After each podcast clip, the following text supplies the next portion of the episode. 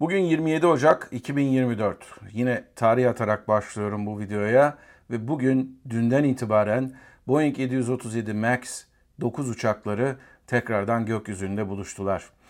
737 MAX'lerde ilginç bir kalite kontrol ve üretim hatası var. Bugün bundan söz edeceğiz ve bundan sonra ne olacağına dair de bir takım ipuçları vereceğiz ve aynı zamanda da sektöre nasıl etkisi oldu bugünkü videoda onu anlatacağım sizlere. Hadi gelin başlayalım. Ladies and gentlemen, welcome aboard. This is your Kaptan Baha.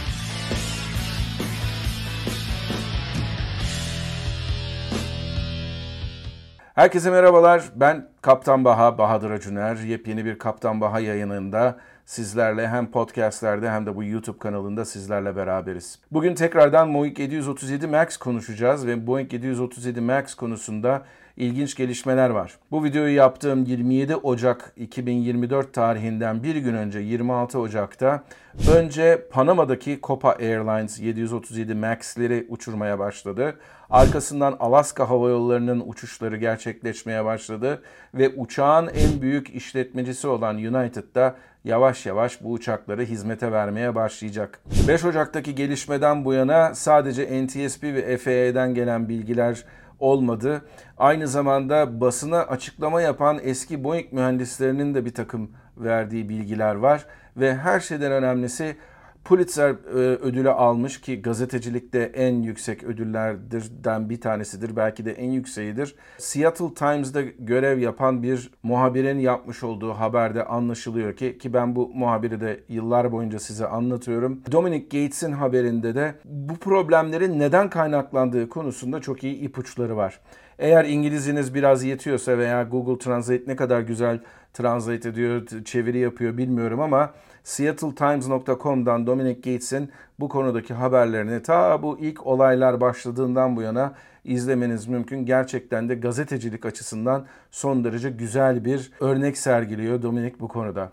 Şimdi gelelim son videomuzdan bu yana olan gelişmelere. Ben size ne demiştim son videomuzda? Bu uçakların gövdeleri ve aynı zamanda da kapakları, daha doğrusu kapı kapakları Wichita, Kansas'ta Spirit Aerosystems diye bir firmada yapılıyor ve bu firmadan daha sonra bu kapaklar kapatılmış olarak Renton, Washington'a yani Seattle'ın birazcık dışında olan Renton'daki fabrikasına ta yıllardan beri Boeing uçaklarının üretildiği fabrikaya taşınıyorlar trenle. Ve bundan sonra uçağın içini yapabilmek için bu kapaklar yerinden çıkarılıyor. Daha sonra tekrardan takılıyor. İşte burada her şeyden evvel üretimde hem Wichita'da ilk bu aletler ilk üretildiği ve uçağa konulduğu noktadan itibaren bir üretim hatası var. Bir de Renton'da bu uçaklar tekrardan bu kapaklar kapatıldıktan sonra ortaya çıkan bir takım kalite kontrol hataları var.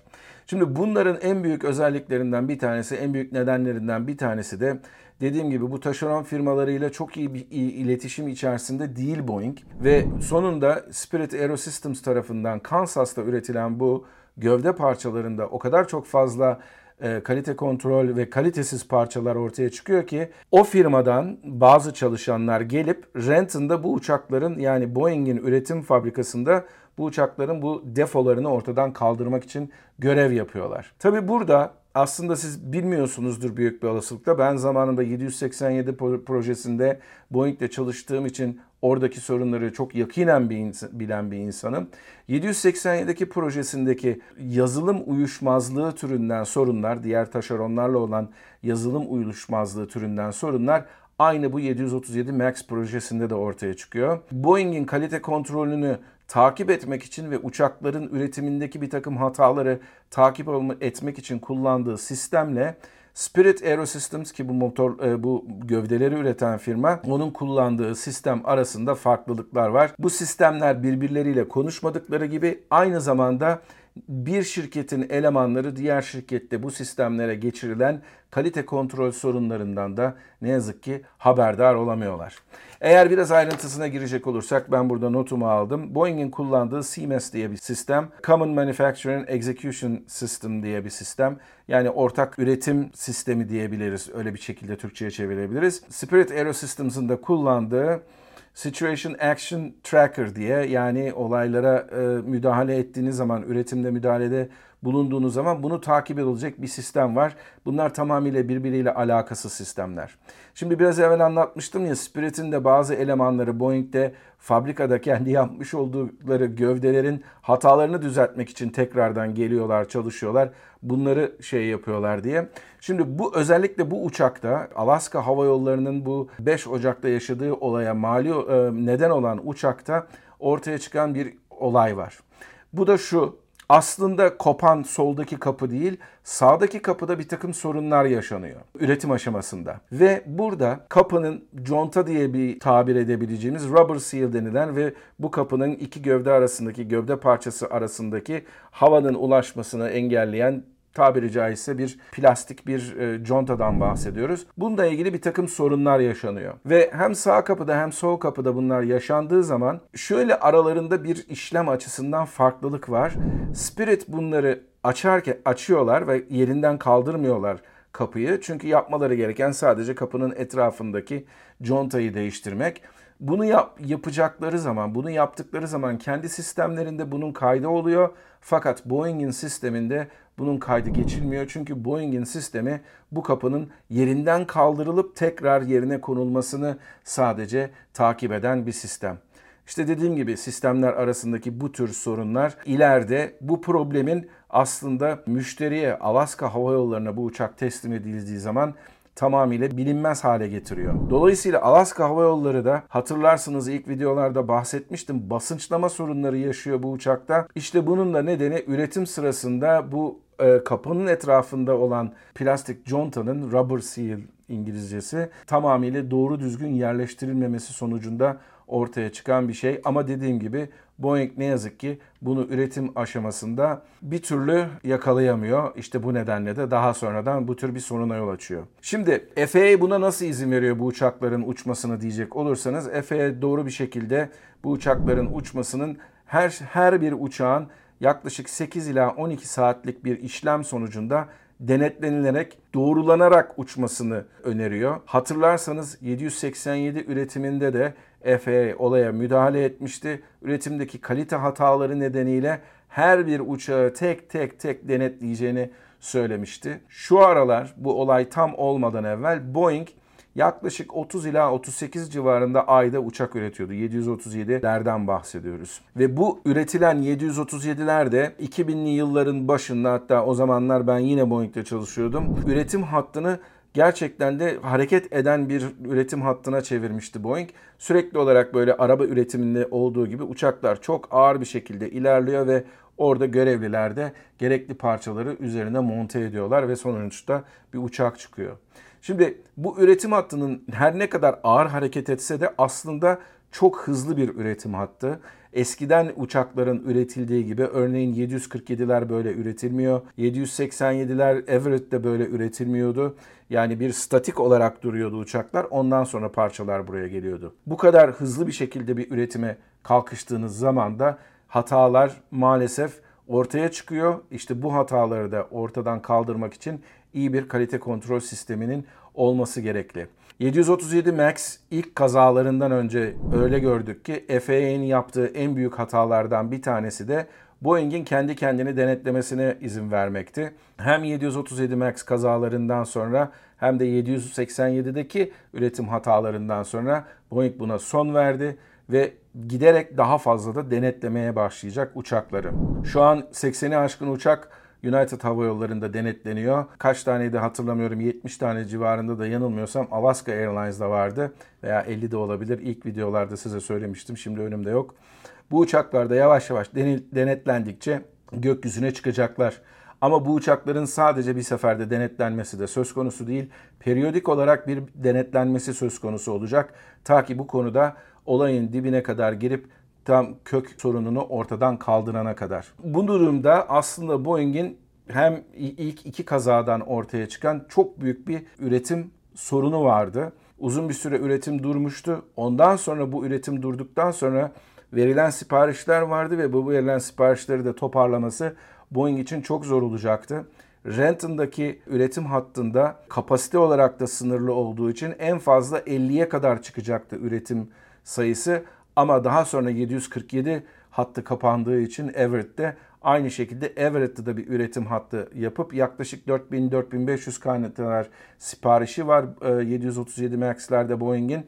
Bunları da bir şekilde telafi edip hızlı bir şekilde iki hatta birden üretip bu sipariş dar boğazını bir şekilde açmayı planlıyordu Boeing. Şimdi her şeyden evvel bundan 3 gün önce Boeing'de bir günlüğüne üretim durdu. Burada bir konuşma yapıldı. Üretim için ve kalite için çok büyük bir laflar edildi, edildi, eğlendi. We have asked all the members who support the 737 program to be here with us today. This is not just a manufacturing event. What we're going to do today is stop and reflect on quality. We're going to reflect on conformity. We're going to reflect on compliance. We're going to reflect on safety. We, the Boeing Company, are under a tremendous amount of scrutiny, and what I will say is rightly so.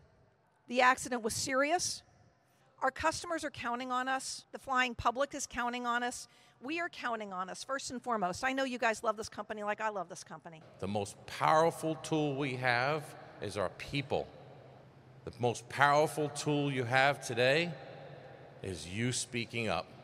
Use your voice. That's the most powerful tool we have. Ve hakikaten de üretim prosesine, işlemine e, müdahale edilmesi için değişik insanlar işe müdahale ettiler. Değişik insanlar işe aldı Boeing. Ama tabii bu üretim hattındaki sorunların hem Boeing'de hem de taşeronlarda hem de taşeronların kullandığı taşeronlarda olduğunu göz önünde bulundurursak bu kalite kontrol denetleme mekanizmalarının doğru bir şekilde gelmesi biraz zaman alacak. Bu nedenle sanırım özellikle United Airlines, Scott Kirby CEO'su geldi bir açıklama yaptı bundan birkaç gün evvel. Dedi ki yani bıktık artık Boeing'den ben yani yakında dünya kadar da MAX 9 ve MAX 10 siparişlerim var. Bunların siparişlerini gözden geçirmek zorunda kalabilirim dedi. Şöyle bir parmağı salladı Boeing'e karşı.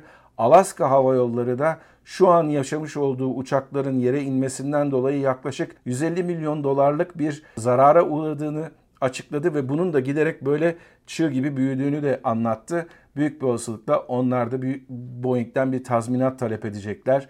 Bakalım United bu konuda ne yapacak bilmiyorum ama bu kadar büyük siparişi olan 400'e yakın siparişi var United'ın. Bir hava yolunun ben artık alternatifleri değerlendireceğim demesi de gerçekten Boeing için iyi bir haber değil. Tabi dediğim gibi bundan sonra ne olacak? FAA artık Boeing'i daha hızlı denetleyecek. O 30'lar bile belki ulaşmak mümkün olmayacak.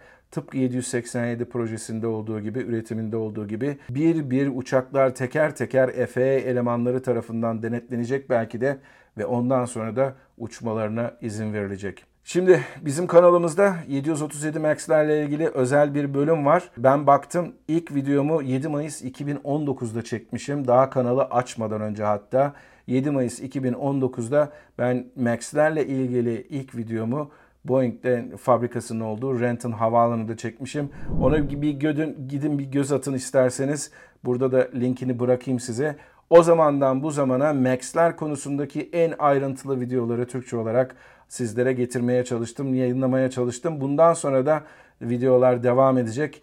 Keşke şu Max olayını bir çözsek de bu uçak aslında sorunsuz bir şekilde uçmaya başlasın da ondan sonra biz de az video yapalım konusunda. Ama aslında burada önemli olan Boeing'in hiç bu işe girişmemesiydi. Airbus'un birazcık geride kalmasından ötürü endişeye kapıldıklarını da biliyorum ve aynı zamanda 737, 800 ve 900 kullanan başka hava yollarıyla da aynı tip eğitimi olacak. Pilotların eğitimi için çok fazla para harcamayacaksınız diye sundukları çözüm tabiri caizse asları yüzünden pahalıya geldi Boeing için ve gerçekten de çok çok büyük bir prestij kaybına yol açtı. Umarım Boeing bundan bir ders alır. Umarım bu arada paralel olarak yepyeni bir sıfırdan yapılmış bir uçağın tasarımıyla da uğraşıyordur. Boeing 737'nin yerini alacak bir şekilde. Ama özellikle de Boeing aslında çok büyük bir firma mali açıdan da aslında uçak e, sivil uçak üretimlerinden daha çok savunmadan çok para kazanıyor.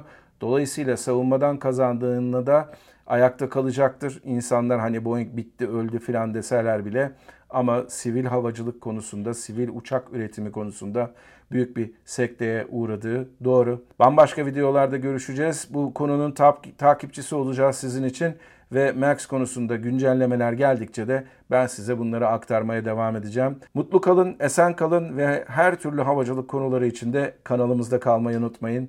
Kanalımıza abone değilseniz bu arada lütfen abone olmayı da unutmayın. Görüşmek üzere yepyeni videolarda, yepyeni yayınlarda. Hoşçakalın.